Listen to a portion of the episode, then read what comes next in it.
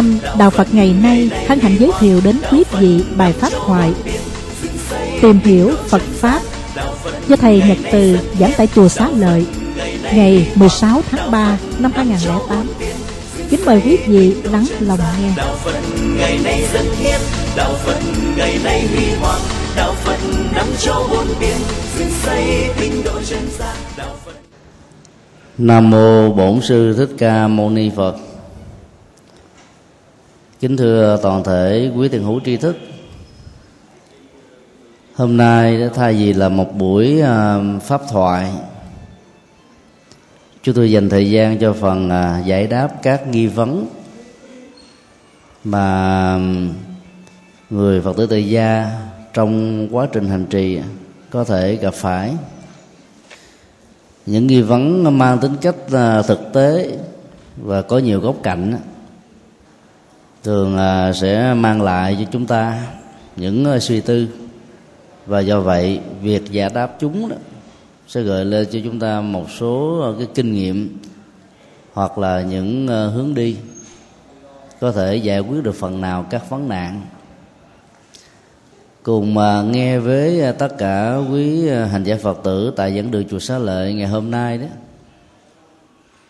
thì có trên à, sáu chục Phật tử đang à, nghe trực tiếp ở trên room sinh hoạt tăng ni Phật tử do thầy Duyên Sinh phụ trách. Tại dẫn đường thì à, chúng ta có trên dưới à, 400 vị. Và do vậy đó câu hỏi thì có lẽ cũng nhiều. À, do đó xin quý vị mạnh dạng nêu câu hỏi. Quý vị có thể đứng tại chỗ và micro được truyền đến để ờ, chúng ta nêu ra những nghi vấn. À, các nghi vấn đó, nó nên là phần ờ, ứng dụng hơn là thuộc về lý thuyết. Bởi vì lý thuyết đó, chúng ta có thể tìm đọc ở trong các bộ từ điển Phật học hoặc là ở trên các trang web. Còn ứng dụng nó, nó liên hệ đến những cái tình huống cụ thể mà mỗi người đó có một cái hoàn cảnh cá biệt khác nhau không ai giống ai. À, trên tinh thần này kính mời à, quý vị bắt đầu à, nêu những câu hỏi. Kính thưa thầy, ờ, quý à, ờ, đậu hữu thương mến, à, Vũ Bằng có một câu hỏi ừ, đặt với thầy, một câu hỏi như sau: Giả như có một Phật A bố thí với tất cả lòng chân thành, nhưng người thọ nhận được sử dụng sai mục đích hoặc sử dụng vào mục đích không chính đáng. Ngược lại, người Phật tử B bố thí không phải bằng tấm lòng chân thành, nhưng người thọ nhận sử dụng đích. Với mục đích thì báo phước giữa người phật tử a và phật tử b khác nhau như thế nào? Xin hết.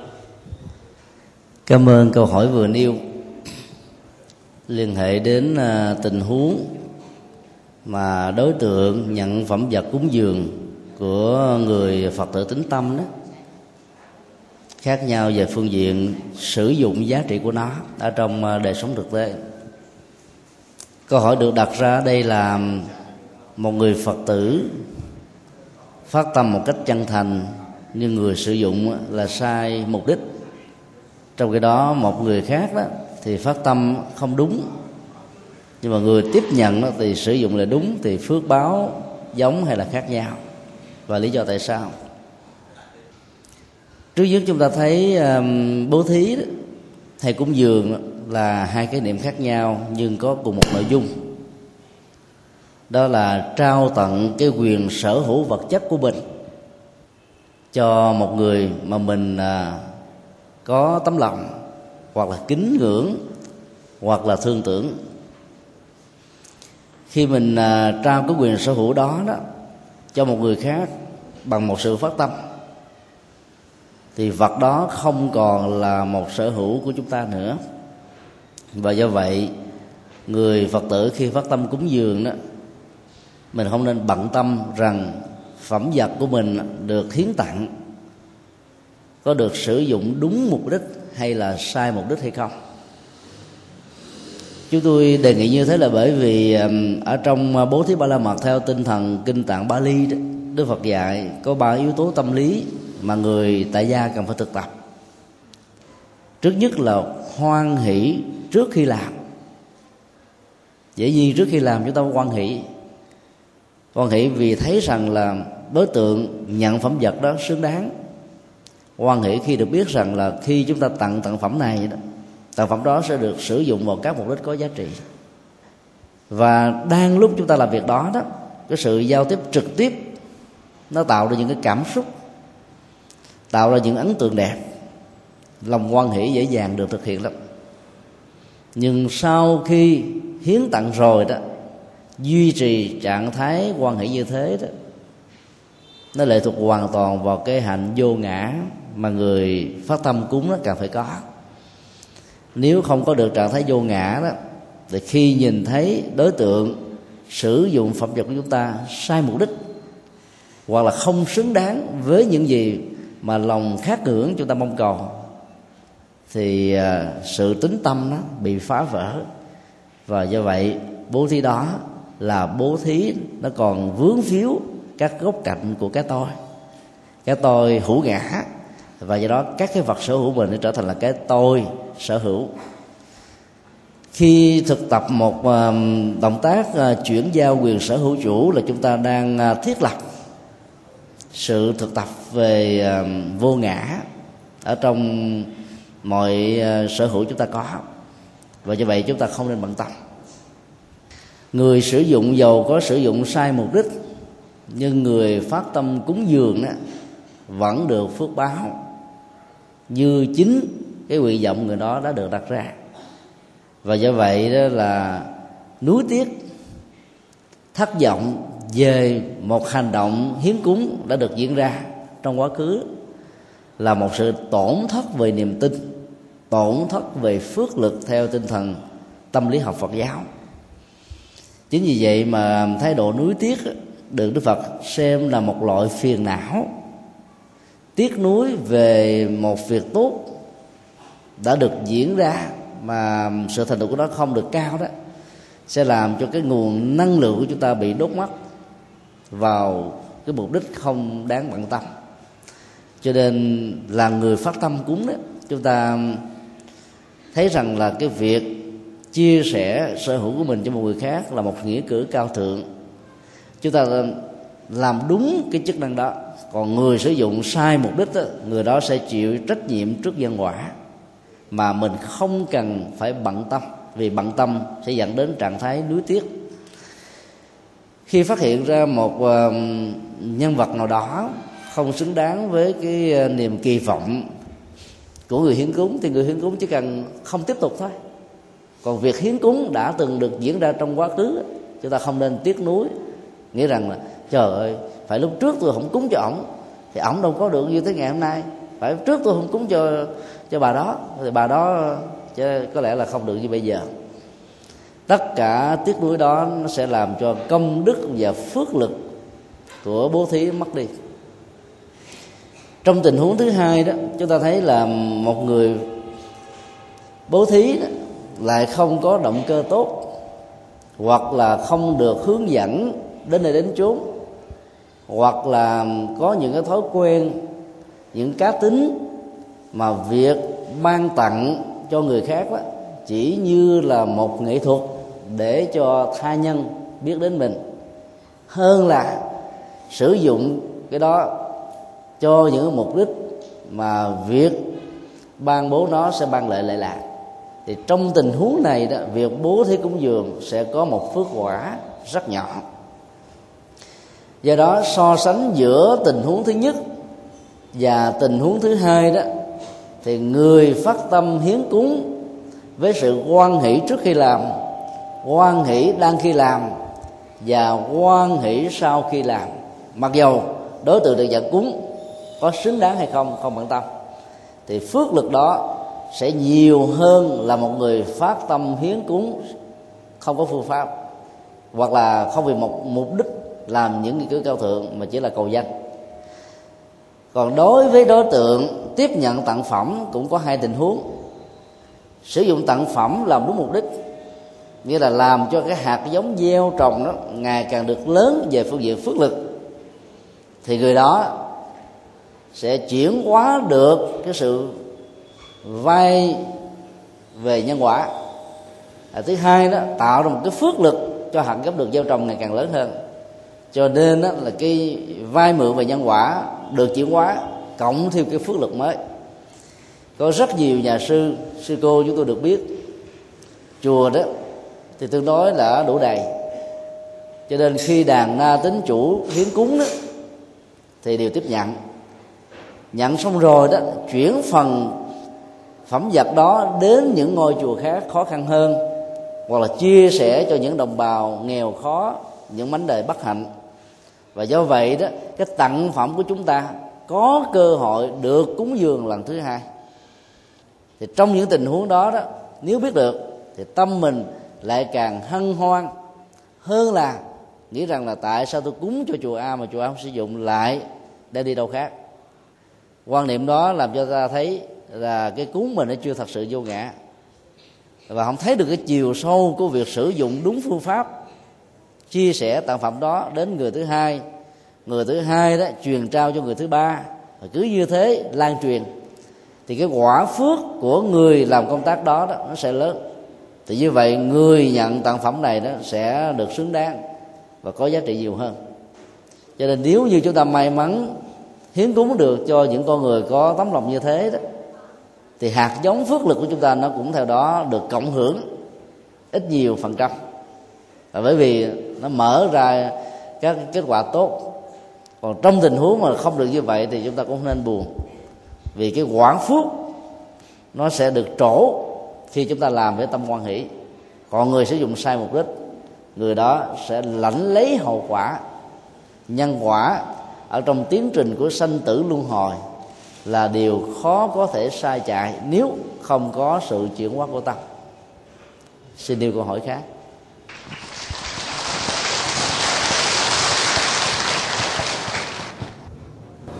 Mà thầy con có một ý nhầm hỏi để xin ờ, thầy chỉ dẫn chúng con. À, trong cuộc sống thực tại con cũng muốn biết rõ được cái giá trị của đồng tiền. Vậy thế con xin hỏi thầy là à, giá trị đồng tiền có quyết định được cái à, hạnh phúc của à, con người ở trong cuộc sống hay không? Phật giáo chúng ta đã đóng góp được gì cho việc xây dựng một hạnh phúc đích thực và vững bền? Cho các cặp vợ chồng trẻ hiện nay. A di đà phật. Cảm ơn câu hỏi vừa nêu. Gồm có um, hai vế. Vế đầu á ờ, về à, quan niệm của Phật giáo liên hệ đến tính giá trị của à, đồng tiền. Vế thứ hai đó là liên hệ đến nghệ thuật, tạo dựng hạnh phúc cho những đôi vợ chồng trẻ trong rất nhiều à, bản văn kinh điển Bali Đức Phật khuyến khích người tại gia đó, trở thành những người giàu có và những người Phật tử mẫu mực đó, về lĩnh vực này đứng đầu là cư sĩ cấp cô độc. Ông được ban tặng cái danh hiệu đó bởi vì suốt cả cuộc đời bao nhiêu à, doanh danh thu từ công an việc làm trang trải cho việc chu cấp những mảnh đề bất hạnh, neo đơn, nghèo khó, mồ côi, tật quyền và do vậy đó, tên gọi của ông được gọi là người hiến tặng, người chăm sóc những kẻ cô đơn. Để làm được việc đó thì trước nhất chúng ta phải là người có tiền của, gia tài, sự nghiệp. Và do vậy đó sự phát tâm của mình đó, mới có thể được thực hiện một cách đến đây đến chốn. Sẽ là một sai lầm nếu chúng ta nghĩ rằng theo đạo phật đó, là những người nghèo vì người ta nhìn vào một số hiện tượng ở tại ấn độ trong thời đại của đức phật. Và đến bây giờ ấn độ là một xã hội gồm có bốn giai cấp. Giai cấp cùng đinh á, thì rất là nghèo khó họ đến với đạo phật là để giải phóng cái thân phận tùng linh của mình. Vì đạo phật chủ trương bình đẳng và tin rằng là giá trị con người nằm ở đời sống đạo đức, tri thức và các giá trị đóng góp của người đó, hơn là cái gốc rễ họ tộc vai trò vị trí xã hội mà người đó có. Thì từ cái um, góc độ này đó, rất nhiều người thiếu thị trí lý giải rằng là đi theo phật giáo trở thành kẻ nghèo chúng tôi dám cam đoan rằng là chưa có một quyển kinh thánh nào trong các tôn giáo dạy về nghệ thuật làm kinh tế, nghệ thuật sử dụng à, đồng tiền và nghệ thuật phân chia cái doanh thu của mình như là trong kinh điển của nhà Phật. Do đó đó, từ quan điểm của Phật giáo chúng ta có thể thấy bản thân của đồng tiền tự nó không tạo ra được hạnh phúc. Mà nếu biết cách và sử dụng đúng nghệ thuật, nó có thể tạo ra các dịch vụ thích hợp và nhờ đó hạnh phúc có mặt. Cho nên ờ, nhà phật quan niệm lệ thuộc vào đồng tiền và nghĩ rằng là chỉ có tiền mới làm được tất cả. Người đó đã sai lầm hoặc nói cách khác đang đứng và sống ở trên chủ nghĩa di vật hưởng thụ. Kết quả là đó những người như vậy rất khó làm được những việc đáng làm. Và nếu có làm được đó, thì làm thường khó có thể phát xuất từ một động cơ chân chính với những cái giá trị đạo đức kéo theo sau. Cho nên người phật tử giàu có tiền hay không có tiền có ít hay có nhiều đều có thể làm được những nghĩa cử cao thượng. Kinh bách dụ có thể được hiểu nôm na là kinh một trăm ngụ ngôn. Có một ngụ ngôn kể rằng, một gia đình nọ gốc rễ bà là môn giáo, nghèo khó, có một đứa con trai duy nhất. Đến ngày sinh nhật thứ 18 của đứa con trai, cha mẹ mới thầm suy nghĩ rằng, mình nghèo gì thì nghèo nhưng cố gắng lo sinh nhật cho con, và do vậy sẽ mang lại hạnh phúc cho nó. Nghĩ tới nghĩ lui, trong nhà không có một đồng xu các bạc. Lấy đâu mà thiết đãi cho người thân? Người vợ đề nghị, chúng ta có um, mấy con bò? Nó đang um, có bà con. Mỗi ngày nó phải chu cấp sữa cho các con bò nghe. Nếu mình dành dụm số sữa không để cho bò nghé uống bú mỗi ngày. Thì à, đúng một tuần lễ sau đó, chúng ta sẽ có sữa nhiều hơn và sử dụng nó cho việc làm các cái loại bánh và phục vụ thiết đãi ở trong lễ sinh nhật, có lẽ cũng là một điều hay. Hai vợ chồng rất mừng vì đã tìm ra được một giải pháp. Người chồng đó cắt một cái chuồng nhỏ, tách ly bò mẹ với bò nghé đúng một tuần lễ sau đó thì ông và bà vợ đến để vắt sữa ở bò mẹ. Thì con bò mẹ không hề có bất kỳ một giọt sữa nào. Và câu chuyện đã kết thúc tại đó. Đức phật muốn ngụ ý cho chúng ta thấy rằng có nhiều người đó nghĩ rằng là để làm được những việc tốt tôi cần phải có tiền. Phải có thật nhiều thì tôi mới làm việc được. Và chờ cái điều kiện đầy đủ hết tất cả những gì mà ước á, thì cái sự việc tốt và các nghĩa cử cao thượng cần sự đầu tư của chúng ta đã bị trôi qua. Do vậy cơ hội bị đánh mất. Khi chúng ta cho con bò mẹ được các con bò con bú sữa hàng ngày thì đây chính là một xúc tác mạnh để cho bò mẹ đó tạo ra sữa. Khi sự xúc tác nó bị kết thúc đó, thì sữa cũng theo đó mà ngưng chảy hay là không được tạo ra. Cái đồng tiền khôn cũng là đồng tiền mà chúng ta biết đầu tư. Đầu tư vào công ăn việc làm có phương pháp theo cái quy luật cung cầu của nhân quả một đồng tiền có thể tạo ra nhiều đồng tiền. Từ cảnh nghèo có thể khắc phục được trở thành người giàu có. Đồng tiền công đức đó, giá trị nó cũng tương tự như thế. Khi gieo trồng ta có cảm giác rằng nó bay mất khỏi lòng bàn tay. Nhưng trên thực tế đó là chúng ta đang bỏ ngân hàng. Mặc dù mình không hề có vọng tâm, nghĩ rằng tôi làm việc đó là để tạo phước báo, tôi làm việc kia là để cho trong tương lai mình được ờ, hạnh phúc, âm no. Mà tôi làm việc đó vì tôi thấy rằng công việc này cần phải làm, và làm như thế mang lại hạnh phúc cho thai nhân và cho chính mình. Động cơ hành thí từ cái điều kiện tiền tài vật mà mình có, như vừa nêu, sẽ làm cho hành động đó trở thành một nghĩa cử cao thượng. Cho nên nhà phật không quá đề cao cái giá trị tuyệt đối của đồng tiền. Vì phần lớn mọi sự tranh chấp, tất cả những loạn lạc và nhiều cái tệ nạn xã hội đó, nó đều liên hệ trực tiếp hay là gián tiếp đến đồng tiền.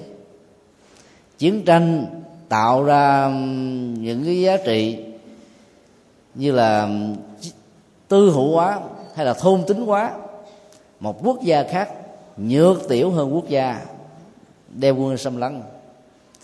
Và giá trị của nó cũng chỉ để tôm góp về cho quốc gia này, các giá trị kinh tế và tài vật mà thôi. Cho nên đồng tiền là cái đối tượng dẫn đến sự tranh chấp, loại trừ, thanh toán, xung đột, mâu thuẫn và rất nhiều các mối bất hòa ở trong xã hội. Nhưng nếu sử dụng đồng tiền khôn ngoan đó, thì chúng ta làm được rất nhiều các phước báo. Từ dụ ngôn này, người phật tử có tiền nhiều thì làm phật sự, làm nghĩa cử cao thượng, tỷ lệ thuận với những gì mình có. Có ít, mình vẫn làm được, thậm chí không có, vẫn có thể làm được thông qua sự khuyến khích tán đồng, ủng hộ, tán trợ cho những việc làm có giá trị mục đích xã hội cao. Và do vậy, ở vai trò nào, dù giàu hay nghèo, chúng ta cũng đều làm được những việc tốt. Đối với vế thứ hai, hạnh phúc trong các cặp hôn nhân trẻ, thì kinh điển nhà phật có dạy bốn yếu tố mà người tại gia cần phải suy gẫm yếu tố thứ nhất là sự thay đổi về tâm lý. Mà việc đến với một tình yêu để dẫn đến một hôn nhân, nếu không nắm vững tâm lý này, khó có thể được hạnh phúc. Diễn trình của tâm lý ở trong tình yêu hôn nhân diễn ra theo ba giai đoạn. Thứ nhất là vị ngọt, thứ hai là vị đắng, thứ ba là vị xuất ly vị ngọt là cái thời gian mà hai bên yêu đương đó, tìm mọi cách để làm hài lòng nhau, để làm cho nhau được hạnh phúc. Mỗi khi cái người được ta quan tâm không màng đến những gì chúng ta để ý hoặc là chăm sóc, nỗi khổ niềm đau trỗi dậy và tìm mọi cách làm thế nào cho người đó được hài lòng cái vị ngọt đó đã thường diễn ra trong một thời gian dài hay ngắn, lệ thuộc hoàn toàn vào bản chất của tình yêu và cái chất liệu tình yêu mà ta mang đến cho người. Có nhiều người đó không may mắn để duy trì được cái vị ngọt đó trong một thời gian dài ba năm. Có người may mắn thì cũng được chừng 10 năm. Sau đó đó, nó trở thành như là một tình nghĩa. Rồi kéo theo sau đó, nó trở thành như là một cái tình trách nhiệm với những cái ràng buộc về cái ước hôn nhân gia đình mà bản chất của tình yêu để dẫn đến hạnh phúc thật sự ở hai bên nó bị nguội lạnh. Thì như vậy đó, khi mình nắm được cái diễn trình tâm lý từ một cái vị ngọt, nó tồn tại một cách ừ, có giai đoạn và có điều kiện lệ thuộc vào hai bên trong nghệ thuật ứng xử, nó dẫn qua một cái thứ hai, đó là vị đắng, thì làm cho mình không còn cảm thấy hạnh phúc như thuở hôm nào. Thì lúc mới quen nhau đó, còn nghèo sơ nghèo sát ảnh có thể cỡ mình trên một chiếc xe đạp, chạy qua cầu sài gòn, mỗi ngày đi về hai ba bận, mà cảm thấy hân hoan với những nụ cười giòn giả nhưng mà khi trở thành vợ chồng của nhau rồi, bây giờ đã có xe ông đa lâu lâu nhờ ổng chở đi chùa mặt ổng nhân nhó như con khỉ đột. Khi về rồi không cảm thấy hạnh phúc gì hết. Là bởi vì lúc đó, khi mới yêu đó, người ta đang chiêu lòng nhau, chứ chưa thật sự là hiểu nhau với những cái cái cái nguyên lý căn bản cần phải có. Chính vì thế mà cái vị đắng này đã bắt đầu có mặt ở trong các mối quan hệ, khi mà cái tính trách nhiệm đó, nó bắt đầu được đặt để lên như là cái gì đó rất quan trọng về hàng đầu. Còn trong lúc yêu nhau là người ta chỉ ban tặng để lấy lòng, để mua tình cảm, để cho trái tim yêu đương nó quyện vào nhau là một, mặc dù trên thực tế nó là hai. Khi mà cái mâu thuẫn nội tại về vị đắng không được giải quyết đó sẽ dẫn đến cái tình trạng về xuất ly. Xuất ly á, trong các cái ước hôn nhân xã hội về gia đình á, tới gồm có hoặc là ly thân hoặc là ly dị. Ly thân đó thì họ vẫn còn có những cái ràng buộc về quan hệ uh, vợ chồng. Và đặc biệt là họ tộc hai bên và gần gũi hơn nữa là con cái. Vì không muốn những đứa con của mình trở nên coi khúc cho nên cố gắng ở với nhau rồi đó, mỗi người có một cái thế giới riêng biệt ở trong một cái căn nhà rất nhỏ bé. Ấy thế mà hai trái tim hướng về hai cõi xa xăm.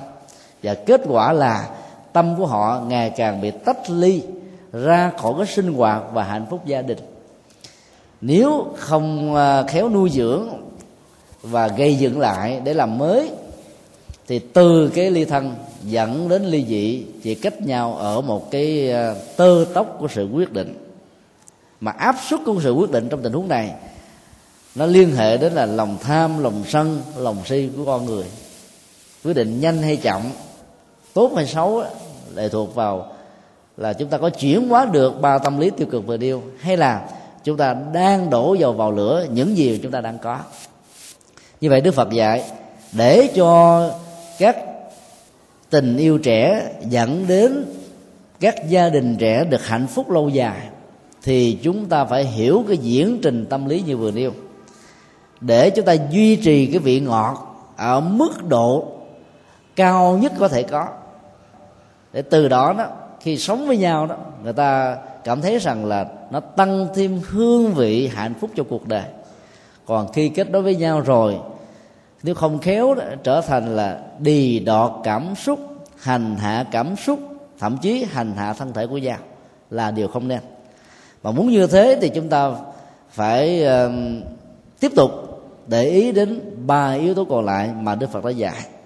Yếu tố thứ hai đức phật dạy là để cặp vợ chồng trẻ được hạnh phúc đó thì hai bên đó phải đồng đức. Cái là đời sống tư cách phẩm hạnh đạo đức của vợ và chồng phải ngang bằng hoặc là tối thiểu trong mối quan hệ tám mươi. Một người thì đứng đắn đàng hoàng, một kẻ thì ăn chơi sa đọa. Chắc chắn rằng việc duy trì núi kéo nó chỉ làm cho cả hai cùng khổ đau. Và do đó, phải chọn mặt gửi vàng. Mặc dầu có hơi muộn màng, nhưng khi nối kết với nhau rồi, thì cả hai sẽ đi tận cuộc đời với mấy mươi năm có mặt ở trên dương thế. Yếu tố thứ ba là đồng trí trí tê sợ tức là sự hiểu biết, cảm thông, kiến thức về ờ, nhân sinh quan, vũ trụ quan, kiến thức về nhân quả, vô thường, nghiệp báo, luân hồi, sanh tử của hai bên. Nó phải có một mức là ngang bằng. Một bên thì hiểu mọi sự vật hiện tượng như chúng chính là. Còn một bên á, thì hiểu rằng tất cả mọi thứ đều do thượng đế an bài sắp đặt. Chắc chắn rằng việc tìm ra một giải pháp khó có thể có một mẫu số chung giữa cả hai. Kết quả là bất cứ một vấn nạn nào diễn ra đối với hai mà cần có sự hợp tác thì luôn luôn tạo ra hoàn cảnh bất hòa. Và do vậy đó về lâu về dài vị đắng sẽ ngự trị, mặc dầu động cơ, thái độ, mục đích, phát xuất từ một tiêu điểm rất tốt và rất đáng trân trọng. Điều thứ tư là đồng tính, tức là niềm tin tôn giáo phải tương thích với nhau. Một người tin theo phật, một kẻ tin theo chúa, nối kết với nhau trong giai đoạn đầu. Đạo ai lấy giữ vẫn có thể tạo ra một cái chất liệu hạnh phúc nhất định nào đó. Nhưng về lâu, về dài, thì sự nối kết như thế không được đảm bảo. Là bởi vì đó, cái niềm tin tôn giáo nó dẫn đến thái độ sự sống. Thái độ dẫn đến hành động, ứng xử, lời nói, việc làm, giao tế cũng hoàn toàn đối lập với nhau. Từ đó, nó có thể dẫn đến một tình trạng đồng sàng dị mộng nghĩa là cùng ngủ chung một cái giường, ăn một mắm cơm, ở trong một căn nhà, đi trên một con đường, hít thở không khí cùng với nhau. Công việc cũng đồng hành. Ấy thế mà tâm tưởng hai người hoàn toàn khác biệt. Và đó cũng là một yếu tố dẫn đến sự khó có thể kéo dài được hạnh phúc lứa đôi bốn yếu tố vừa nêu chính là bốn thiềm thang căn bản mà trước khi nói kết hôn nhân với một người nào đó, chúng ta phải đảm bảo rằng mình có được ba.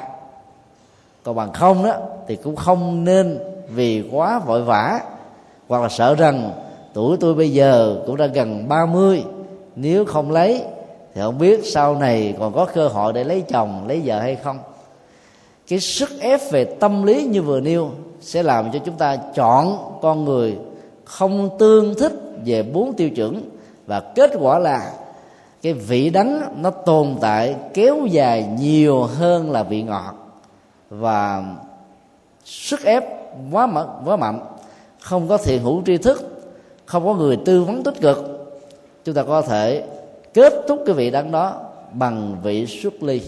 Đó là điều mà người phật tử cần phải suy tư thật nhiều trước khi quyết định và dẫn đến việc chung sống hạnh phúc với một người nào. Do vậy, các cặp vợ chồng trẻ muốn được hạnh phúc thì nên tương nhượng với nhau về bốn điều. Dĩ nhiên là không ai có thể có cùng một mẫu số chung về cách suy nghĩ, lời nói, việc làm. Nhưng ít nhất, nếu sự khác biệt đó có được một cái nền tảng nó tương nhượng mà hai bên cần phải tôn trọng lẫn nhau thì dĩ nhiên là sẽ không có tình trạng xâm lăng cái niềm tin thương tổn quan niệm đời sống. Và do vậy chúng ta tạo cho nhau một cái không khí để cho cả hai bên cảm thấy rằng việc đó kết vẫn duy trì được cái tự do của riêng mình và hạnh phúc của hai bên đó mới được đảm bảo. Đôi lúc đó, chúng ta đang hiến tặng một cái không gian lòng vàng cho người bình thường nghĩ rằng đó là tình yêu, mà trên thực tế là một sự giam nhốt. Bản chất của tình yêu là tạo ra một sự thoải mái. Và nếu như các cặp vợ chồng trẻ không thể làm được việc đó đó, thì cần phải nên thực tập cái tính rộng lượng để nhìn thấy những điểm khác biệt của người còn lại đó. Chính là một yếu tố bổ sung hơn là một đối vật để loại trừ. Và do đó đó, trong quan hệ vợ chồng trẻ nếu để cho tiếng nói của lý trí lắng nước, thì hạnh phúc của lứa đôi sẽ khó được đảm bảo. Ở trong quan hệ của đời sống gia đình, thì tiếng nói của tình thương yêu, rộng lượng, tha thứ và hỷ xả bỏ qua những điều không đáng để tâm. Thậm chí những chuyện tây trời cũng không nên để dạ ôm lòng. Thì lúc đó mới có cơ hội là đưa nhau ở trên mọi nẻo đường đời với chất liệu của vị ngọt nhiều hơn là vị đắng. À, xin đi câu hỏi khác.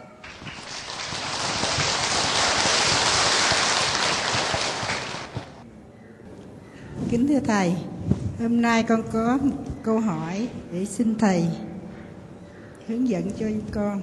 Thứ nhất là cái gần đây đó có nhiều người quan quan tâm đến việc mà tìm mộ hài cốt của người, người thân. Có người quan điểm là hài cốt của người thân mà mất đi đó thì ảnh hưởng đến à, vận may của gia đình của con cháu của dòng tộc. Vậy thì theo quan điểm nhà phật thì đối vấn đề này thì như thế nào? Thưa thầy chấm hết. Quan niệm đó nó đã từ nhiều thế kỷ ăn sâu vào tiềm thức thông qua phong tục tập quán mà theo đạo phật đó nó không phản ánh đúng với giá trị và bản chất của sự vật. Nhiều người cho rằng là cái chết của um, cha mẹ, ông bà tổ tiên ở trong họ tộc ảnh hưởng tiêu cực đến con cháu trong à, sự nghiệp và làm ăn. Sự mâu thuẫn của quan niệm đó nó nằm ở chỗ là bản chất của cha mẹ ông bà tổ tiên của chúng ta là thương tưởng con cháu của mình. Lấy đâu mà đi hãm hại con cháu, làm cho con cháu ngóc đầu lên không nổi. Có những cái tình huống khi mà ông bà cha mẹ chết vì tiếc nuối gia tài sự nghiệp, đặc biệt là cái gia đình đó. Cho nên chưa có thể siêu sinh. Việc họ lẳng quẩn và tồn tại ở trong căn nhà để mỗi ngày tự mình quan sát, nhìn thấy những gì mà mình đã tạo dựng. Ngay cả trong tình huống đó, vẫn không hề ảnh hưởng gì đến công việc làm ăn của con cháu. Là bởi vì việc làm ăn và cái kết quả kinh tế giàu và nghèo lệ thuộc vào quy luật nhân quả của kinh tế, với nhiều yếu tố, điều kiện, hoàn cảnh khác nhau bản thân của người quá cố đó, không thể tự làm cho họ về phương diện tốt và xấu. Lấy đâu có thể tác động và ảnh hưởng đến người còn sống. Trong rất nhiều tình huống là những người còn sống với nhau, bất hòa, mâu thuẫn, muốn hại nhau mà chưa chắc đã hại được. Bởi vì nếu hại được, thì có lẽ là những người tốt những người làm điều hay lẽ phải trên cuộc đời đã bị những kẻ xấu, bức tử hãm hại hết. Vì nhân quả về tuổi thọ, nhân quả về phước lực sự sống ở mỗi người nhiều bản khác nhau, làm cho giá trị của người sống đó, nó được diễn ra theo một vĩ đạo vận hành trong tự thân của nó. Mọi can thiệp về duyên đó nó chỉ ảnh hưởng một phần nào, chứ không thể quyết định cái chánh nhân ở trong đời sống của một con người. Thì huống hồ là sau khi người đó đã mất rồi, thân thể vật lý không còn nữa, tay chân không có, lời nói cũng không, thì làm thế nào có thể ra lệnh yêu cầu hoặc là tự mình làm những việc ảnh hưởng tiêu cực đến công việc làm ăn và buôn bán của con cháu? Cho nên các niềm tin như vừa nêu được kinh điển nhà Phật gọi là niềm tin mê tín. Ở trong các sổ về năm tháng ngày giờ của người Trung Hoa, vốn ảnh hưởng quá nhiều đến đời sống tính ngưỡng người Việt Nam, thì cứ hai, ba ngày một lần, nếu dở sổ ra xem, chúng ta thấy có trùng tan ly tán, tam tan sát chủ, vân vân. Và nếu đó là những sự thật. Thì có lẽ là trong cuộc đời này không có ai có thể ngóc đầu lên được. Bởi vì cái người chết a à, ảnh hưởng đến cả một gia tộc. Mà trong một gia đình sau khoảng 20 năm là cũng có một vài người qua đời do tuổi thọ hoặc là do bệnh tật hoặc là do tai nạn. Và cứ như thế nếu chúng ta nhân theo tỷ lệ thuận thì có lẽ là không ai có được hạnh phúc.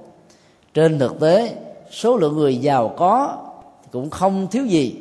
Mặc dù số lượng người nghèo thì vẫn chiếm đại đa số. Cho nên, giàu và nghèo liên hệ đến hai vấn đề mà kinh điển nhà Phật đã đề cập. Thứ nhất là cái phước duyên, phước nhân mà người đó đã gieo trồng không chỉ hiện tại mà nhiều đời về trước. Cái thứ hai, nó liên hệ đến cái nhân quả kinh tế trong đời sống hiện tại mà người biết đầu tư, thông qua trí tuệ, thông qua nhận thức sáng suốt, việc gieo trồng hạt giống kinh tế chỗ nào dẫn đến cái kết quả thịnh vượng chỗ đó. Cho nên, cái yếu tố hiện tại nó quyết định đến cả 80% còn yếu tố phước nghiệp ở trong đời sống quá khứ đó, như là một chất xúc tác cần thiết để làm cho những hạt giống tích cực trở thành những quả tốt ở hiện tại và tiếp tục lan truyền ở trong tương lai. Do đó là những người phật tử đừng nên nghĩ rằng là việc qua đề với năm tháng ngày giờ nhất định nào đó của thân bằng quyến thuộc của quyền thất tổ ảnh hưởng đến công ăn việc làm của con cháu. Nghĩ như thế là chúng ta đang tạo ra một nỗi hàm oan rất lớn cho những người đã góp phần trực tiếp tạo ra hạnh phúc cho gia tộc của chính mình. Cho nên ai đã từng nghĩ như vậy thì hãy nên sám hối trước phật và trước tổ tiên ông bà của mình rằng là trước khi hiểu được phật, chúng con đã bị những niềm tin sai lầm, dẫn dắt, cho nên đã tạo ra quá nhiều nỗi hàm quan cho ông bà tổ tiên. Sinh ngày hôm nay, ông bà tổ tiên, hãy thứ lỗi. Nhờ quan niệm như vậy đó, thì cái niềm tin về nhân quả để tìm kiếm các cấp rễ của giàu và nghèo thành công và thất bại trong tất cả các mối quan hệ và đặc biệt là làm ăn buôn bán. Sẽ có một cái giá trị thiết thực hơn nhiều so với niềm tin đơn thuần rằng ở cái năm tháng ngày giờ của cái chết của người thân sẽ dẫn đến một cái hậu quả mà việc thay đổi nó sẽ không bao giờ có. Các niềm tin này là một ổ khóa giam nhốt chúng ta, làm cho mình có năng lực mà không phát huy được, làm cho mình có nhiều phương pháp mà không dám đầu tư. Kết quả là chúng ta trở thành những người thất bại và không thành công. Nhìn chung đó là người phật tử đó, thì chúng ta không nên tin. Việc tìm mộ và xác định được hài cốt của người quá khứ đã bị thất lạc hoặc là không có tông tích trong rất nhiều năm trở thành một hiện tượng khá phổ biến trong đất nước Việt Nam trong 20 năm trở lại đây. Hiện tượng ngoại cảm như tên gọi của nó đã cho thấy rằng cái chết của con người không phải là dấu kết thúc của cuộc đời, mà chỉ là một dấu chấm rất nhỏ ở trên một con đường thẳng với hàng triệu triệu các dấu chấm nối kết nhau. Và do vậy, trách nhiệm đạo đức về những gì mà chúng ta làm sẽ không bao giờ mất và chôn vùi với cái chết do đó từ hiện tượng các nhà ngoại cảm phát hiện ra các thi thể nằm dưới lòng đất đã giúp cho rất nhiều người không có niềm tin về nhân quả luân hồi và kiếp sau của nhà Phật. Phải trực diện lại chính mình quan sát các hành động lời nói việc làm suy nghĩ để từ đó, có một cái hướng đi tương đối tích cực hơn. Chúng ta nên tin và khai thác hiện tượng ngoại cảm từ góc độ nhân quả nghiệp báo hơn là chỉ đơn thuần phát hiện ra hài cốt rồi đem về thờ phượng một cách là bi lụy ở trong ngôi nhà của mình. Vì làm như thế, nếu những người thân chưa được siêu thì tiếp tục lẳng quẩn trong cảnh giới sanh tử luân hồi với thân phận của một ngạ quỷ. Do vậy, chức năng của nhà ngoại cảm chỉ mới có thể bước đầu tạo ra sự đoàn tụ giữa kẻ sống và người chết thông qua hài cốt còn chức năng của các nhà tâm linh phật giáo mới quan trọng hơn là ở chỗ giúp cho thân bằng quyến thuộc, chuyển hóa cái cảm xúc quyến luyến giữa sống và chết để cho kẻ còn người mất đều được lệ lạc. Do vậy, chúng ta không nên quá bận tâm rằng là thân bằng quyến thuộc của tôi mất đây mấy mươi năm sau nhiều nỗ lực mà bây giờ tôi không thể tìm ra. Rồi tối ngày khóc lóc buồn bã sầu bi, bởi vì các hương linh không bị giới hạn vật lý của thân thể làm cản trở, cho nên có thể tiếp nhận và biết được tất cả những dòng cảm xúc hiện hữu trong tâm thức của mình.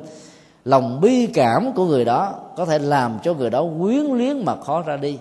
Do đó, giàu tìm được hài cốt thì càng tốt, không tìm được thì cũng không sao. Miễn là có tìm được hay không tìm được, vấn đề trọng yếu vẫn ở chỗ là thỉnh các nhà sư hiểu biết rõ về cái quy trình của các cái khoa khoa nghi cầu siêu để giúp cho hương linh đó từ bỏ tâm ái luyến chấp trước hận thù. Nối tiếc thì hương linh mới ra đi được. Và do vậy đó, thay vì chúng ta quá bận tâm về năm tháng ngày giờ của người quá cố, mà việc chết của người đó thông qua một cái ngày khai tử không thể nào thay đổi được, thì chúng ta nên đầu tư vào việc làm thế nào cho người đó siêu sinh thoát hóa. Rất nhiều lần chúng tôi đề nghị là đến ngày đưa rước ông bà theo truyền thống của dân tộc Việt Nam á, chúng ta thay đổi cái cách thức thể hiện tình thương kính của mình đối với người quá cố. Vì nhà Phật dạy rất rõ hương linh không thể ăn uống vì không có bao tử không có cái miệng không có hệ tiêu hóa không có hệ thống tuần hoàn. Và như vậy tất cả mọi sự ăn uống chỉ là một cảm giác. Và do vậy, việc cúng kính chỉ mang tính cách tượng trưng những vật thực chay thuần tí để hương linh không bị đấm trước vào cái thói quen hưởng thụ khi còn sống. Và do vậy, người thân bằng quý thuộc sẽ hạn chế một cách tối đa các nghiệp sát có thể vì thương tưởng hương linh mà làm một cách vô ý thức. Nhờ đó đó, tâm thức họ nhẹ nhàng và nghe lời kinh, tiếng kệ hiểu được quy luật vô thường vô ngã mạnh dạng tự bỏ sát thân tứ đại, tiêu giao miền tịnh cảnh, thác quá chính đài sen. Và đây chính là cái tiêu chí thương tưởng của người còn sống dành cho người quá cố. Có rất nhiều người khi nghe nói như thế, khuyên như thế, nghĩ rằng là chúng tôi đề nghị là không cúng kính cho ông bà tổ tiên. Không phải.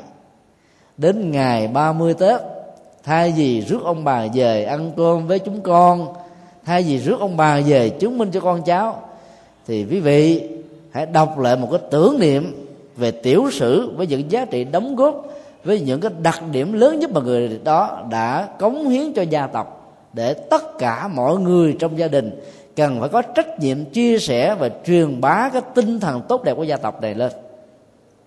Chứ không phải là chúng ta bi lụy, và do đó cũng không cần đưa tiễn ông bà đi. Ngày nào đến dỗ thì chúng ta đọc tiểu sử để nhớ. Và nếu như ông bà chưa được siêu nghe đến cái tiểu sử hiển hách và những giá trị của mình. Và do đó chúng ta dễ dàng có được một cái cảm thông vì người còn sống hiểu được người quá cố. Từ đó, chúng ta hướng tâm của người quá cố về cõi phật, về việc tái sanh, về việc bỏ cái cảnh giới trung gian giữa sống và chết này. Thì làm như thế, chúng ta mới thật sự là những người hiếu kính với ông bà tổ tiên. Chỉ có đâu nghĩ rằng cái ngày mất của họ làm ảnh hưởng đến công chuyện làm ăn của chúng ta. Rất nhiều người vì quá bận tâm và tin sai lầm vào niềm tin như thế, cho nên đi hết thầy pháp này đến thầy cúng nọ, coi ngày, coi giờ, và ngày càng trở nên hoang mang, sầu bi nhiều hơn. Vì khi dở sổ ra, cái ngày chết đó được ghi là tam tan trùng tan sát chủ làm cho họ không còn có tinh thần nào để đầu tư vào công việc làm ăn một cách nghiêm túc. Và cái đó chính là kẻ sát thủ nguy hại nhất cho con người. Như vậy, bản chất của cái chết không tạo ra những cái quy khốn, mà niềm tin sai là về bản chất năm tháng ngày giờ của cái chết làm cho con cháu bị khốn đốn và lận đận là những người phật tử, chúng ta phải tin chắc như thế và hướng dẫn những người thân của mình như thế để không ai trở thành nạn nhân của những niềm tin không đáng để tin. Xin yêu câu hỏi khác.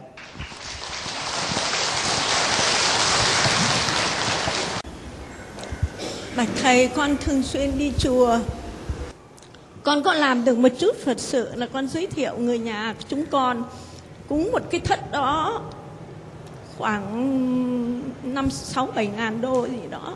Nhưng mà cái cô chủ trì thì rất là yêu mến. Chúng con rất là vui vẻ. Nhưng cái cô thứ hai đó thì à, đố kỵ mỗi một lần chúng con mà đến thì lại bảo là uh, muốn làm lớn hay muốn làm bà chủ nên con rất bị tổn thương về cái vấn đề con đi chùa để cầu an lạc. Mà con lại bị những lời mà nó mà mà nói qua nó về đó thì như thế thì con có nên tiếp xúc với những người đó nữa không? Thì xin thầy cho con dạy cho con, để cho con được an tâm. Nam mô a di đà phật. Có lẽ vì quá xúc động, nên à, vị pháp hữu chúng ta đã không ngăn được những dòng nước mắt. Về một cái sự kiện buồn mà nó liên hệ đến một việc làm tốt đó là lễ ờ, cầu siêu cúng dường trai tăng. Với một số tịnh tài lớn mà người đó đã phát tâm, với tất cả tâm lòng chí thành và chí kính. Khi một cái đầu tư ờ, về ờ, phước của con người gieo xuống một mảnh đất nào đó đó, chúng ta luôn luôn có một cái khao khát rằng là nó sẽ phải khai qua và nở nhụy để kết thành một cái quả mà giá trị của nó đó nó làm cho mình cảm thấy được hài lòng. Tất cả mọi thứ trong cuộc đời nó đều diễn ra theo một cách thức đầu tư mà cái quả của nó phải tốt hơn là nhân đã được gieo.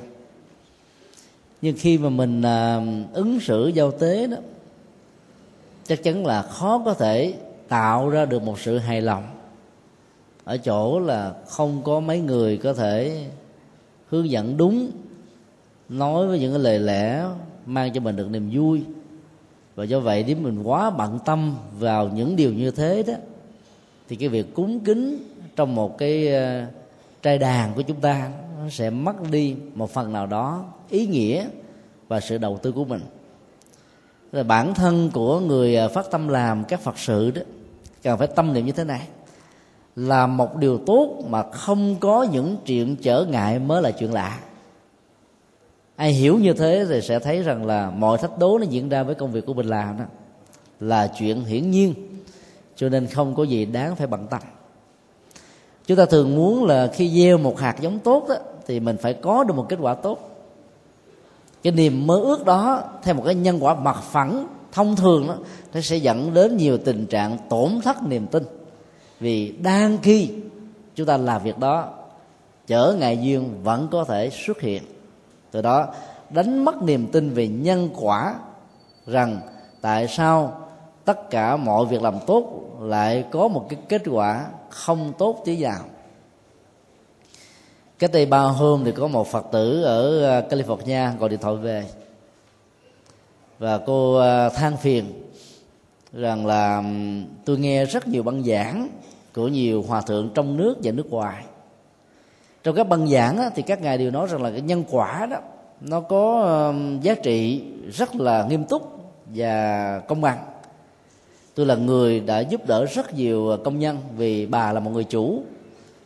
Trong những lúc mà họ gặp những khốn khó đó ngoài cái đồng lương thì còn trợ giúp thêm những cái nhu cầu khác để cho những người đó vượt qua được cái cảnh khó khăn của mình.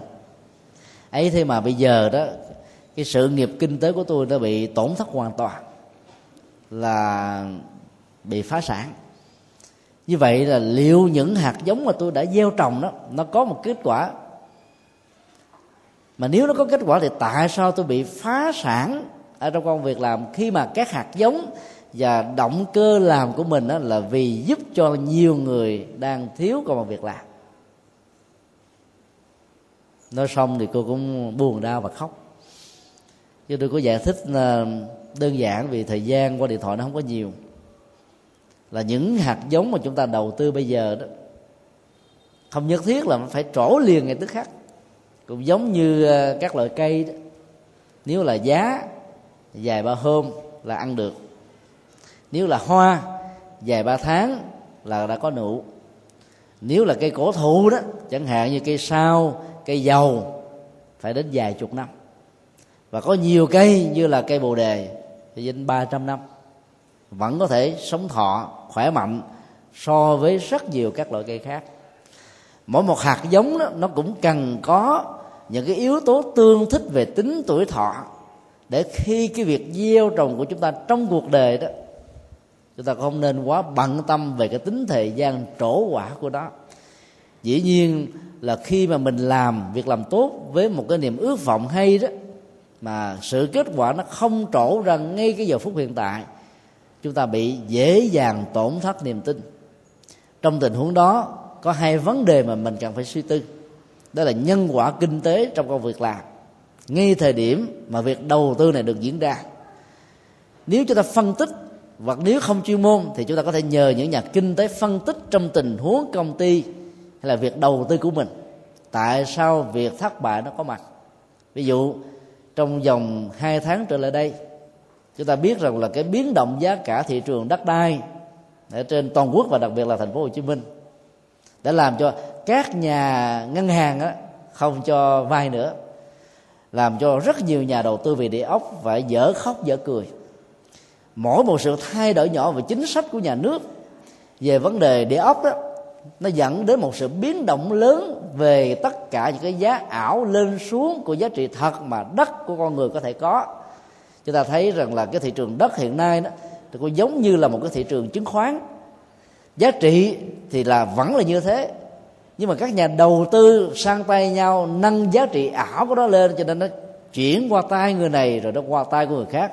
Mà người mua thì lại không có tiền, mà nếu có mua thì bị tổn thất vì giá trị thật của nó không tương thích với những gì nó có thể có so với đất đai ở những quốc gia tiên tiến khác và so với tỷ lệ đồng lương mà con người đang có.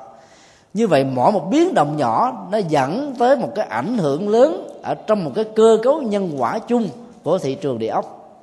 Vì cũng tương tự, chúng ta phân tích và những cái sự kiện liên hệ trực tiếp hoặc là gián tiếp đến công an việc làm của mình, thì lúc đó đó chúng ta mới ờ, thấy rõ là việc dẫn đến một sự suy sụp hoàn toàn đó. Nó có thể có những nguyên do khác chứ không phải là do chúng ta phát tâm bố thí cúng dường giúp người mà bị như thế này. Hoặc là là, là những thứ này nó không có kết quả nghĩa là nhân quả không linh. Bởi vì việc đầu tư nào nó ra cái kết quả đó. Ví dụ chúng ta giúp đỡ cho người khác thì cái phước đó là phước hanh thông. Cái phước hanh thông không nhất thiết nó phải trang trải cho cái phước của công ăn việc làm hai cái đó khác nhau. Mà sự suy sụp kinh tế hay là lớn mạnh về kinh tế đó, nó liên hệ đến sự đầu tư và kiến thức về đầu tư. Cho nên đó là hạt giống tốt mà chúng ta gieo trồng nó không mất vì nó chưa trổ. Còn những hậu quả mà chúng ta đang gánh chịu đó, nó có thể là một sự tổn thất nào đó trong một tiến trình nhân quả mà chúng ta là không rành trong thời điểm có sự đầu tư còn các phước báo đó, nó vẫn như thế, rồi sẽ có mặt. Cho nên đó là quy trách nhiệm hoàn toàn về quá khứ, như là một cái định mệnh hay định nghiệp, sẽ làm cho rất nhiều người bi quan và chán nản. Có thể còn lại là phải đổ dồn tâm sức vào ngay trong cái mấu chốt nhân quả hiện tại để giải quyết các vấn đề. Thì trở lại vấn đề của việc à, cúng kính cúng dường. Dĩ nhiên là tới những nơi mà không có được sự hướng dẫn đứng đắn mà việc làm của chúng ta có thể bị tổn thất làm cho mình buồn là điều có thể thông cảm được. Hoặc là trong người thân có nhiều tình huống khi biết mình làm một việc tốt chẳng những họ không tán dương không có tán đồng trở lại trở thành những người chọt kệ bánh xe. Có nhiều người làm từ thiện kể với chúng tôi rằng đó mỗi khi đem tiền bạc tặng biếu cho những mảnh đời bất hạnh đó, thì người thân ở trong gia đình nó móc ra mấy cái này, tôi là anh, tôi là chị, sao không giúp tôi trước đi? Thì giúp người dân nước lã đâu không? Ông phật nào dạy kỳ vậy? Làm cho người đó tổn thất niềm tin. Thực ra khi chúng ta làm từ thiện đó, chúng ta cũng quan tâm đến cái cái nhu cầu của những người trong gia đình. Cha mẹ mình giàu, cha mẹ mình nghèo, bệnh tật. Người thân của mình đang bị khốn đốn, mà mình không có những cái hỗ trợ đúng Phật pháp để giúp cho người đó có thể tự lập được mà mình chỉ lấy làm công việc bên ngoài, thì làm cho những người này đó ganh tị với Phật và ghét Phật. Và kết quả là chúng ta đánh mất cơ hội để độ được những người thân. Cho nên người thân đó, nó có một cái sợi dây gắn bó với chúng ta nhiều.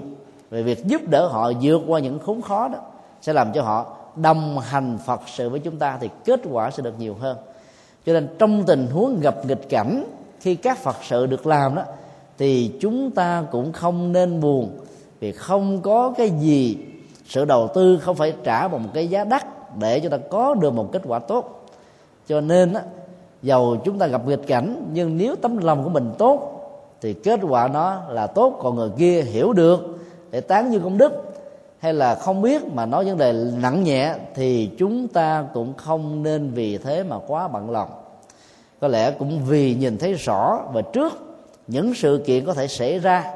Đức Phật 26 thế kỷ về trước đã dạy chúng ta một nguyên tắc đạo đức của người Phật tử đại thừa là y pháp bất y nhân. Con người nói giỏi có thể làm không hay con người làm hay có thể nói không giỏi. Và do vậy đó là những gì mà chúng ta cần là nương vào những điều hay những lời nói hay những giáo pháp hay. Còn bản thân của người tuyên bố đó, đó có như thế nào? Chúng ta không quá bận tâm. Vì bận tâm như thế đó, sự tổn thất niềm tin từ sự suy sụp, cái chủ nghĩa thần tượng sẽ làm cho mình vẫy tay chào với đức phật và phật pháp. Trong khi đó, đến với đạo phật đó, thì các nhà sư, các vị sư cô, các ngôi chùa chỉ là một cái chức năng nhịp cầu hay là chức năng người đưa đò. Còn công việc còn lại của chúng ta phải là người tự đi trên sự hỗ trợ của sự đưa và rước đó. Cho nên người hỗ trợ chúng ta tốt và đúng được Phật pháp thì chúng ta được nhiều giá trị tích cực. Còn nếu không được như thế, cũng đừng vì thế mà đánh mất niềm tin. Vì chúng ta đến với đạo Phật là để học được Phật pháp và nhờ học được Phật pháp, giá trị lệ lạc an vui sẽ đồng hành với từng bước chân đi của mình ở trong cuộc đời hiện nay thì có thêm à, một vài câu hỏi của các phật tử đang nghe trực tiếp ở trên à, room sinh hoạt tăng ni phật tử. Chúng tôi xin à, dành thời gian cho các câu hỏi này. Trong cuộc sống, tôi gặp nhiều nghịch duyên. Tôi cố gắng tĩnh tâm tu tập, nhưng cây muốn lặng mà gió chẳng chịu ngừng. Vậy tôi phải làm thế nào để tĩnh tâm được? Có phải vì tôi chưa chịu buông xả hay không? Xin thầy cho ý kiến và có những lời khuyên. Những cái tình trạng cây muốn lặng mà gió chẳng muốn nhừng đó thỉnh thoảng đó, nó chính là một cái kết quả về những gì mà chúng ta làm không tốt đã từng diễn ra trong quãng đời của chúng ta ở hiện tại hoặc là đã từng diễn ra trong một cái ờ, kiếp sinh kiếp sống nhân sinh nào đó mặc dù đạo phật không có um, chủ trương rằng là những gì đã gieo trồng trong quá khứ nó buộc phải trổ một kết quả ở hiện tại. Nhưng cái mối quan hệ nhân quả giữa một hạt giống được gieo trồng và cái kết quả mà chúng ta phải gánh lấy đó là điều mà chúng ta phải tin là một sự thật. Cái tứ sợi dây nhân quả xuyên suốt ở ba chiều thời gian quá khứ hiện tại và vị lai cho nên trong tình huống đó, gió nó cứ phong ba bão táp, thổi về từ nhiều phương khác nhau, có thể làm cho mình trao đảo thất điên. Thì lúc đó chúng ta phải thấy rằng là nghịch cảnh này chính là lửa thử vàng cho những gì chúng ta học được từ Phật pháp. Sự khác biệt căn bản giữa một người có thực tập Phật pháp và một người Phật tử bình thường nằm ở chỗ đó, trong một hoàn cảnh không như ý đó chúng ta làm chủ được dòng cảm xúc, làm chủ được quyết định của mình. Và do vậy đó, chúng ta vẫn hiển nhiên an toàn hay là vững vàng trước à, phong ba. Còn người không có thực tập được điều đó, thì cái cuồng phong bão táp cuộc đời sẽ làm cho người đó đánh mất niềm tin và sống buông thả như là cây lục bình trôi ở trên sông nước. Và kết quả là từ bế tắc này kéo theo các bế tắc khác. Có rất nhiều người có thái độ như thế này. Chẳng biết ngày mai ra sao nữa, cho dù ra sao cũng chẳng sao. Tức là thiếu ăn cùi nhắm mắt, đưa chân cho cuộc đời mình đi tới phía trước như thế nào thì cứ theo đó mà đi. Không quá bận tâm, bận lòng. Vì nếu mình hiểu được đạo lý hiện tại lạc trú sống từng giây phút an lạc ở hiện tại. Vì mình biết rằng gieo trồng những nhân quả tích cực, thì chúng ta sẽ có một cái đời sống tương thích về phương diện phước quả và hạnh phúc. Do đó là chúng ta không cần phải mong mỏi cho kết quả tốt được diễn ra, thì sự tốt vẫn có mặt như là một hiện thực. Hiểu được như vậy thì không đáng nói. Còn hiểu rằng đó là chúng ta không hề có những bận tâm chăm sóc cho hạnh phúc của ta ở hiện tại và do đó chúng ta phó mặc cái vận mệnh thân trầm vinh nhục thành công thất bại của chúng ta ở trong tương lai về phía trước. Thì chúng ta là người thiếu trách nhiệm nhân quả cho đời sống của tự thân của mình. Thì trong tình huống như thế là điều cần phải nên tránh. Cho nên phong ba bão táp á, nó là một cái hiện tượng diễn ra ở trong một cái khoảng thời gian. Đảm bảo không có một người nào trong cuộc đời mình mà không hề có phong ba bão táp vấn đề là có sớm hay là có muộn, có nhiều hay là có ít. Trong tình huống thứ hai là chúng ta là người biết điều, có hiểu, có thương, có rộng lượng, có tha thứ, và không bao giờ muốn câu chấp để lòng để dạ bất kỳ một hành động cố ý hay là vô tình của thai nhân, làm thương tổn đến cảm xúc về bản chất đời sống hạnh phúc của mình. Ấy thế mà người kia vẫn cứ lấn lướt làm tế thì trong tình trạng đó việc ẩn nhẫn có phải là một giải pháp hay không? Câu trả lời gồm có hai tình huống. Có những tình huống đó chúng ta phải đóng vai trò là ngài hộ pháp tức là các ứng xử đó, nặng về tính giáo dục đạo đức bằng cái tấm lòng rộng lượng và cao thượng nhất với một cái niềm hy vọng rằng là người đó sẽ có ngày hiểu và tháo gỡ được cái gút quan quan cái với mình. Nếu tất cả những nỗ lực đó không thành tựu, mặc dù mình đã làm đúng phương pháp, thì nhà phật khuyến khích chúng ta sử dụng phương pháp thứ hai, đó là sử dụng hình ảnh của ngài tiêu diện đại sĩ, mà trong dân gian thường gọi là ông tiêu, và tượng trưng cho là phương pháp giao tế cứng rắn. Chúng ta thấy là ông tiêu đó lửa, cái lưỡi đó le ra rất là dài. Và trên tay đó thì có một số hung khí tượng trưng cho sự trừng phạt nghiêng khắp của đạo đức và của luật pháp. Có những con người chúng ta không thể quá độ bằng những lời khuyên đơn thuần. Và do vậy đó, việc áp dụng chính sách giáo dục nghiêm khắc sẽ làm cho người đó hồi đồng do vậy đó, không phải bất cứ một cái gì người ta làm xấu mình cũng rộng lượng bỏ qua.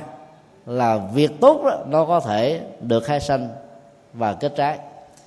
Cách đây khoảng hôm 10 hôm có một cặp vợ chồng trẻ khoảng chừng à, 40 tuổi đến nói về một cái hiện tượng đau lòng. Là đứa con của cô đó nó vừa bị kẻ hành hung giết chết. Đến tuần thất thứ ba cho nên muốn tổ chức cúng dường trai tăng. Vừa nói đó thì những giọt nước mắt nó tràn ở trên đôi má. Cô khóc một cách nức nở vì không muốn nhìn và thừa nhận cái sự kiện đứa con chết là một sự thật. Tôi nói rằng là con của cô là một người rất là hiền. Kết thân ấy, với những cái đứa bạn cũng hiền. Và những đứa bạn hiền đó nó lại có một cái mâu thuẫn với những đứa ở làng xóm khác. Thì cái bữa đi chơi chung với nhau nó đâu có biết gì. Những đứa bạn bị hiềm khích với những người khác đó gặp ờ, rắc rối to. Là những kẻ gây rắc rối đó cầm dao mát gậy gọc đến thì đứa bạn này nó có tính cách là hảo hớn cho nên nó đứng ra can gián và khuyên bên kia đó không nên hành hung bản thân của mình. Kết quả là nó bị đâm mười mấy nhát vào tim và đã chết tại chỗ ở tại hiện trường. Tòa đã xử cái ngày mà cô đến đó, thì ờ, tòa mới bắt đầu kêu là ngày hôm sau sẽ phải xử thì cô đến nhờ chúng tôi để tư vấn. Cô ờ, bảo rằng là mẹ của người hành hung đến nhà cô đã trên hai chục lần, yêu cầu cô với những lời năn nỉ từ tình thương và trái tim của người mẹ, đồng cảm với tình thương của người mẹ, rằng là cô hãy bãi nại ở tòa án. Thì cái bản án đó đối với đứa con của kẻ hành hung đó sẽ được giảm đi 50% và có thể nhiều hơn hoặc có thể ít hơn. Thì cô mới nói rằng là con của bà đó, nếu có phải bị ở tù, thì bà vẫn còn có cơ hội để nhìn thấy nó sau vài tháng đi thăm. Còn con của tôi đã chết rồi đó, tôi chỉ nhìn thấy nó qua cái tấm ảnh thờ ở trên hương án. Cái đó đau lòng của cô chỉ thấy rằng là con mình chuẩn bị ở tù là đã chịu không nổi. Thì huống hồ cái đau lòng của tôi là phải vĩnh viễn dãy tay chào với một đứa con thương mà bản chất của nó là một kẻ hiền lương. Cô không muốn tha thứ cho cái nỗi đau đó. Và cô nói với cái người mẹ ở bên kia rằng là tôi sẽ không bao giờ tha thứ. Bà hãy về đi. Ngày mai chúng ta ra tòa. Tôi sẽ nói rằng là đề nghị tòa hãy ờ, xử một cách nghiêm minh cho tình huống này. Chẳng những không yêu cầu giảm án mà buộc tòa phải xử một cách nghiêm khắc nói xong cô khóc sướt mướt. Cái tình thương dành cho một người mất làm cho chúng ta hận thù với người tạo ra cái mất đó. Mặc dầu ở trong tâm khảm sâu xa nhất của người mẹ, không ai muốn rằng là kẻ thù của đứa con của mình phải chịu cái đau như chính cái đau của con mình chết. Như vì hơn giận và tiếc nuối cho nên người ta đã nói như thế. Cho tôi khuyên bà đó là những người phật tử. Và nhất là đi chùa quy tâm bảo và đứa con của bà cũng đã từng làm công quả tại chùa Dạng Đức học hỏi Phật pháp với nhiều bậc tôn tức. Chỉ nhiên là khi nó chết đó, nó sẽ không hề bận tâm về cái ăn quán giang hồ và nó sẽ rất hạnh phúc khi nó làm được một nghĩa cử cao thượng. Chúng ta phải quan niệm như thế này bản chất của cái chết không có xấu mà cái chết nó như thế nào cho mục đích gì thì nó mới dẫn đến cái tính giá trị trong đời sống. Con của cô chết vì một nghĩa cử cao thượng. Cho nên đó, cái chết đó rất xứng đáng để chúng ta tôn thờ mặc dầu tiếc nuối vẫn có. Để cho cái tình trạng đó làm cho nó được hạnh phúc và nhờ hạnh phúc đó, nó nhớ lại những lời Phật pháp được học ở các ngôi chùa để được siêu sinh thoát quá và quá về cái ăn quán giang hồ diễn ra trước cái giờ chết, thì cô phải có cái tâm quan hỷ rộng lượng để bỏ qua. Chúng tôi đã khuyên đó, nếu ngày mai ra tòa tòa tuyên án 20 năm, thì cô yêu cầu giảm một hai năm. Dù cô có thể là không muốn làm, nhưng mà cô phải nên làm, vì chúng ta là người phật tử, phải giảm cái ăn quán giang hồ với nhau, thì đứa con chúng ta mới an tâm ở trong cái cảnh giới là không có kẻ thù nhờ đó đó, nó mới có thể ra đi nhẹ nhàng được. Mỗi ngày cô cứ khóc. Một ngày cúng ba chén cơm ở trên hương án. Đứa con đó, giàu có hiểu Phật pháp, cũng khó có thể vẫy tay chào với cái tình thương yêu mà người mẹ dành cho nó. Cho nên thương phải đúng nghệ thuật, thể hiện phải đúng phương pháp, thì kẻ còn lẫn người mất mới được lời lạc. Mặc dầu đó, cô không đồng tình ngay sau lời khuyên của chúng tôi, nhưng tối về đó thì cô gọi điện thoại lại nói rằng là ngày mai tôi sẽ làm theo lời của thầy là giảm đề nghị giảm án một vài năm đối với người đó và nói trước tòa như thế này là bản thân tôi và gia đình của um, người tạo ra um, cái chết đó, hoàn toàn không hề có hận thù về với nhau. Mà luật pháp thì phải nghiêm minh cho nên ai đã làm thì người đó phải chịu. Nhân quả của nhà Phật cũng dạy chúng tôi như thế cho nên đó tôi hoàn toàn đồng ý với cái sự phán quyết của tòa án nhưng là một người Phật tử tôi hiểu rất rõ là trong cái lòng sân hận á, con người có thể trở thành kẻ hành hung. Cho nên lòng sân lòng tham lòng si muội là kẻ thù của con người chứ không phải là con người là kẻ thù của nhau. Do đó đó tôi xin tòa hãy giảm mức án tối thiểu cho kẻ hung thủ này tạo một điều kiện để cho người đó được hồi đồng thì khi cô nói được như thế đó, chúng tôi đã tán dương và khuyến khích cô việc làm đó sẽ làm cho người ta cảm động được Phật pháp. Và ngay cả trong những năm tháng có phải ngồi tù về một cái hành động sai lầm trong một giây phút, sẽ làm cho người đó nghĩ rằng là con đường Phật là một con đường thênh thang rộng mở. Cảm phục Phật thông qua hình ảnh và tấm lòng của người Phật tử là việc có thể dẫn đến làm cho người đó trở thành Phật tử trong tương lai cho nên đó, là tùy tình huống nếu cây muốn lặn mà cái gió đó là cố tình không muốn dừng thì chúng ta phải xác định là cái gió đó vì mục đích gì? Do hiểu lầm do nhận thức bị cạn cợt do giải quyết vấn đề thiếu chiều sâu hay là do lòng tham lòng sân lòng si? Thì việc tìm một cái giải pháp để khắc phục và đối trị với tình trạng đó đúng cách mới có thể dẫn đến một kết quả thích ứng như những gì chúng ta mong đợi. Còn lúc đó, chúng ta phải áp dụng song hành luôn cả hình ảnh của ngài hộ pháp và ông tiêu. Có lúc thì chúng ta áp dụng hộ pháp, có lúc chỉ đơn thuần là ông tiêu. Và việc sử dụng đúng sẽ dẫn đến một kết quả thích đáng.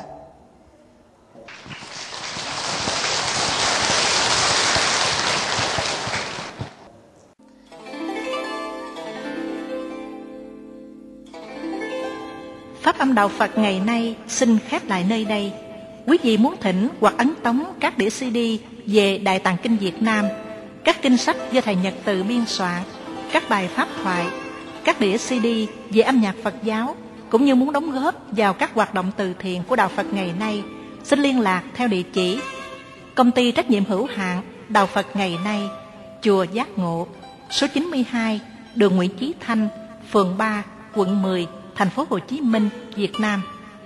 Điện thoại 08 83 35 914 0958 057 827 Email buddhismtoday inc a yahoo.com Thích nhật từ a yahoo.com Website www.buddhismtoday.com. World Wide Web tủ sách Phật học.com